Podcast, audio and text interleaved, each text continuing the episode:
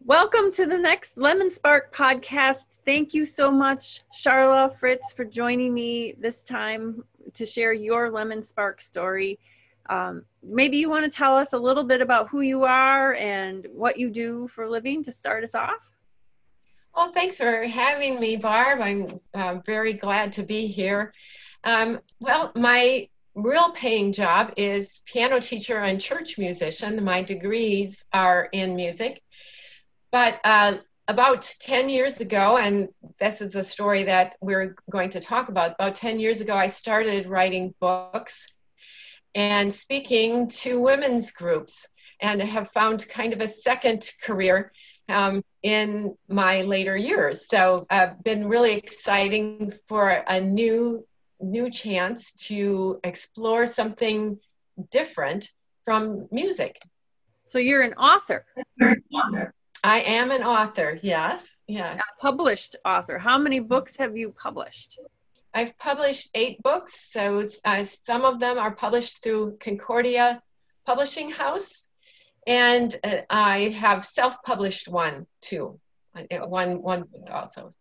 Well, while we're on the subject, before we dive into how you got into writing books, why don't you just tell the listeners what your books are about generally? I mean, is there a theme, an underlying theme to all of your books? What are you trying to convey through your books? All of my books are Bible study books. So I explore a topic in the Bible and I try to make it relevant for everyone.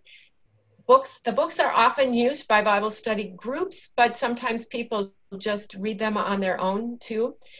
The first one I wrote is called Divine Design, and it came out when that wonderful television show What Not to Wear was still on. And so that book was What Not to Wear for Your Soul. So getting rid of the worry handbag and the prom dress of pride and the bitterness sweater and all of those kinds of garments that are negative and slow us down, weigh us down. So that was the first one. Now, my latest one is called Enough for Now. And that one, it explores how in this culture, we often want more and more and more, and yet we feel dissatisfied. And this one explores how we can find enough in God and how he can help us live a contented life.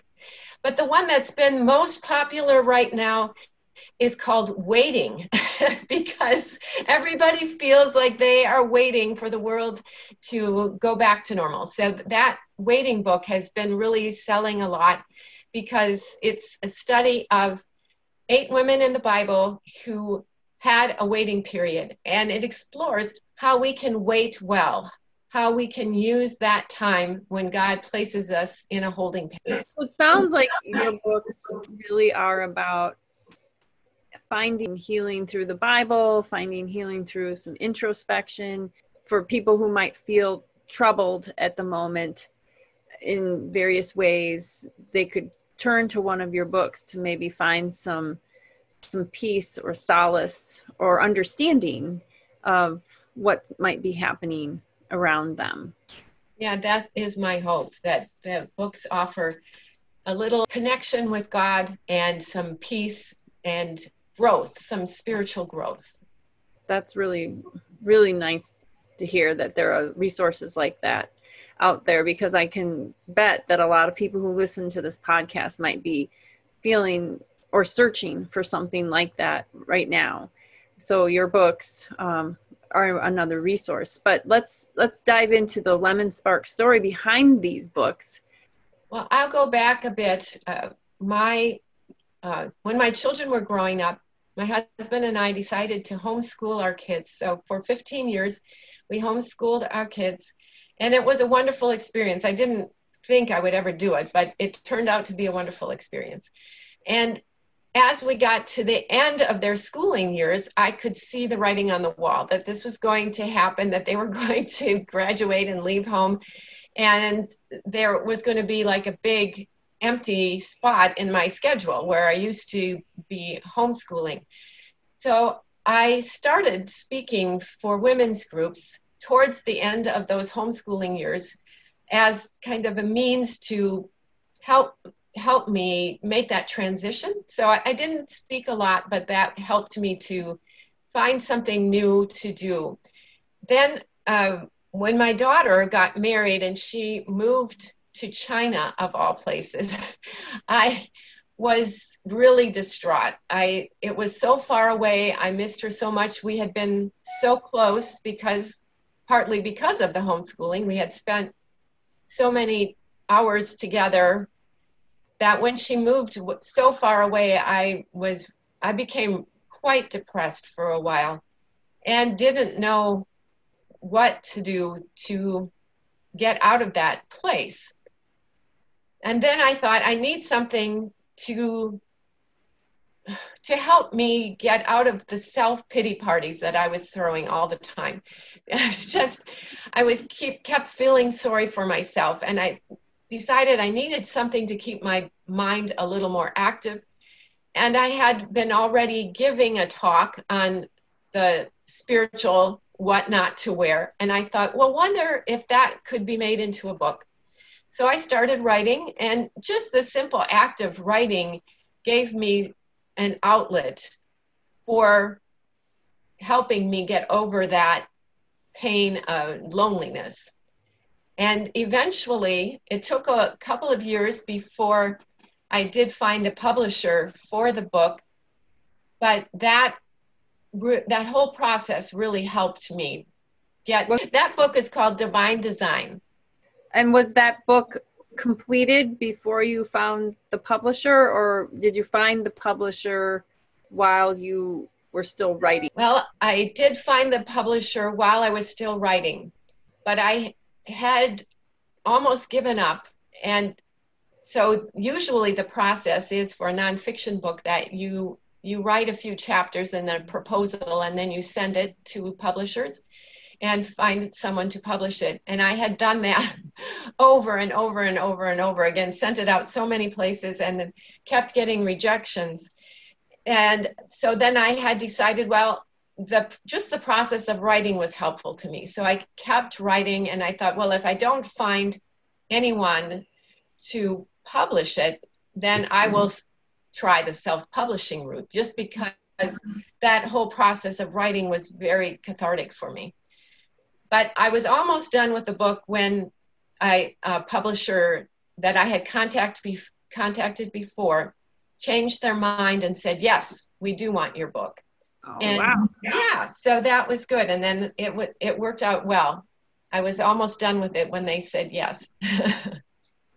That's very encouraging, because you don't hear too many stories where publishers change their mind. You just assume, right, once a no is a no, and that's the end of the story, but not so in your case. So that is very inspiring in and of itself.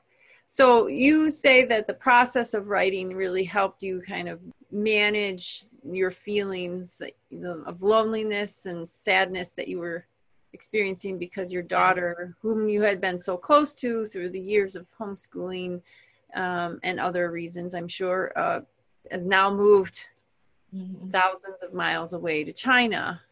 And how long did she live there, by the way? She lived there almost 10 years. They just moved back in August. They were planning on moving back in June, but because of the coronavirus, there were no planes going between the US and China until the end of July.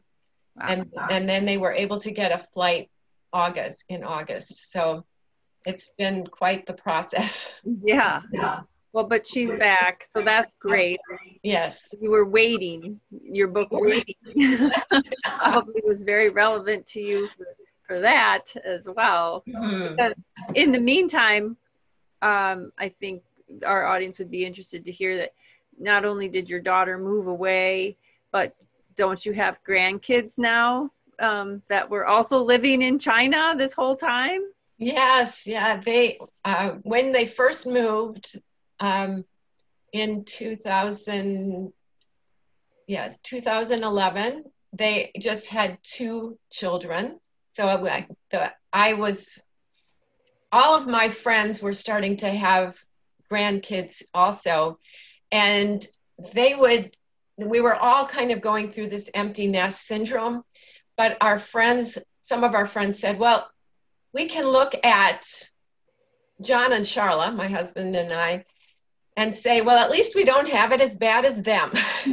I guess we kind of became the poster children, or the, I guess maybe the poster parents of the empty nest syndrome. Everybody looked at us and said, well, at least we don't have it as bad as them. It was very hard. So we've missed those two grandkids. And then the third grandchild was born in China. And then, but that was a difficult experience. And so when my daughter became pregnant with her fourth child, they did come back to the U.S. For 6 months to have the last baby. Being far away from your daughter, but also your grandkids for all that time. Yeah. So the writing helped you manage those feelings and grow. I feel like becoming an cathartic experience of writing and now being a published author helped you grow in a way that you couldn't have imagined? Yes, definitely. It really helped me. I think partly because I had always enjoyed writing and studying the Bible, and I wanted to do something that could help other people too. And so I think the kind of books that I write are meant to help people. So that gave me a new purpose to not just helping myself, but helping other people, speaking to groups and having the words to give for other people to use for their own study groups.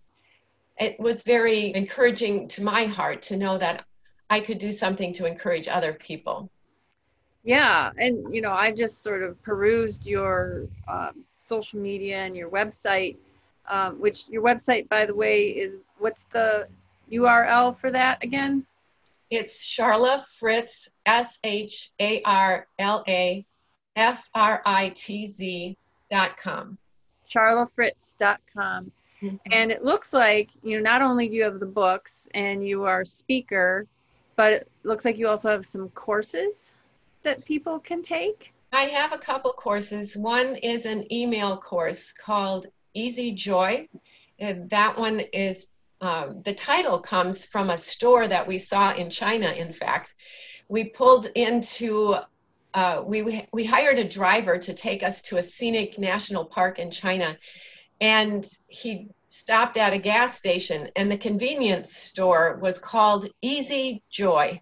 And I thought, well, that is wonderful, you know. And in China, there's a lot of what we call Chinglish, where the Chinese is translated into English that it doesn't always make sense. So maybe Easy Joy, maybe they meant comforts, you know. But anyway, the Easy Joy I thought was a wonderful title. And so I wrote a short course on how we can find joy in our troubling times. So that was an email course. And then the other one is called Distracted Faith Focus Habits for a Frenzied World. And that one I wrote a little book that's on Amazon. That's my self-published book. And that one I wrote after my husband had cancer and went through chemotherapy. And that was a whole nother experience. And so before the cancer experience, I was trying to do too many things and becoming very distracted.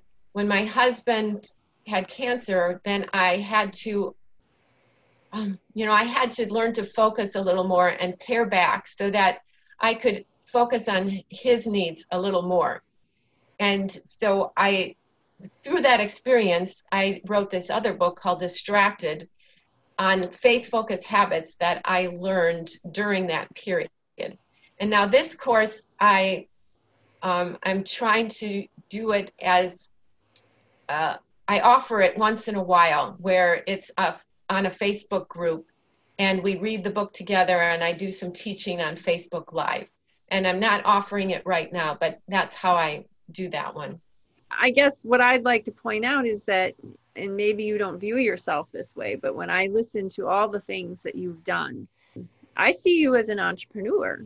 I don't know if you see yourself that way, but you're writing, you're speaking, you're creating courses, and people can come to your website or your social media feed and find a place where they can heal, a place where they can learn, a place where they can use your experiences to, you know, try to get through their own difficulties in life. And I'm so glad that you've shared all of that in the various ways that you have. So thank you for doing that.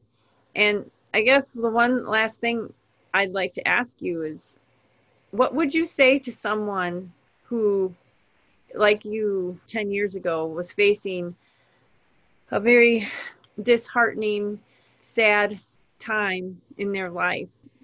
They're losing a loved one. Maybe they're losing a loved one because they're moving far away, or maybe they're losing a loved one because they have cancer. They're, you know, they know their time is limited.